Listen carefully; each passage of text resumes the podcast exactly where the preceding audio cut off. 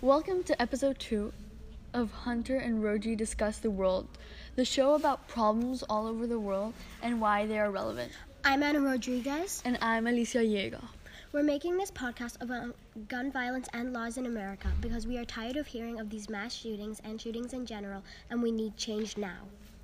Some things we already know about gun violence are 40,000 people are killed by a gun every year in America, 20,000 of these deaths are suicides, and more than 50% of the states, you do not need a license to buy a gun.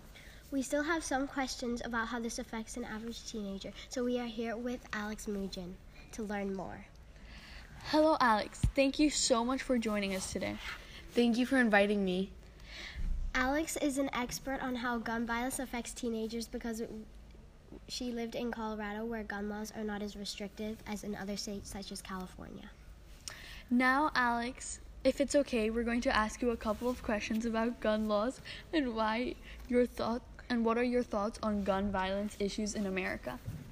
The first question is, what do you think about people in America being able to buy guns with no background check, no license, and with no limit on the type of gun they buy, meaning they could buy a 50 caliber rifle and that's completely allowed? Well, I think that it's a bit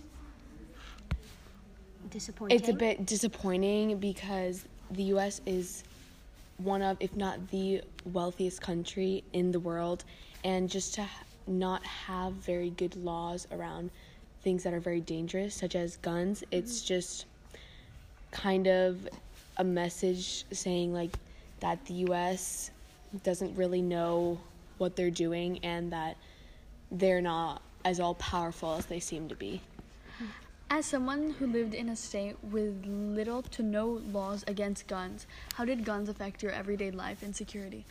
Well, for me, it didn't really affect me that much, but my neighbor, he was a hunter, and he used to go out and like hunt animals in the wild, and you would see him with a gun sometimes? Yeah, and one time I had to take care of their garden, and when I walked into their garage, you could see they had like guns racked up on their so that made walls, you feel kind of, and it made me feel a bit uncomfortable. How well do I really know these people? Yeah, that's a really good answer. And then finally, Alex, what do you want to tell America's government regarding gun violence and the gun laws, and what do you want them to change about these laws? I think that they need to understand that guns are very dangerous and that people are not very responsible with them, and something needs to change. And how would you change these laws? I would add more restrictions and the type of restrictions need to be very specific and very strict. Professional. And, just a question. So in the U.S., every state is like, there's different laws for every single state. Yeah. And so would you say that it's better to have that or to have just like one set of laws by the federal government that I think for the whole America?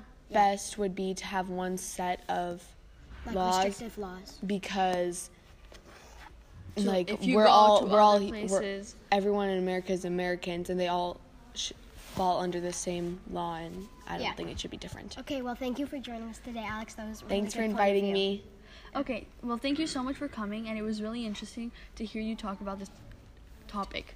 Thank you for watching, and we will see you next week on Hunter and Rodri Discuss the World.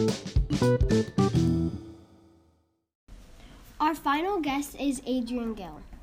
Hello, Adrian. Thank you so much for joining us today. Thank you for having me.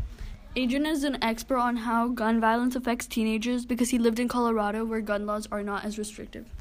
Now, Adrian, if it's okay, we're going to ask you a couple of questions about gun laws and your thoughts on gun violence issue in America.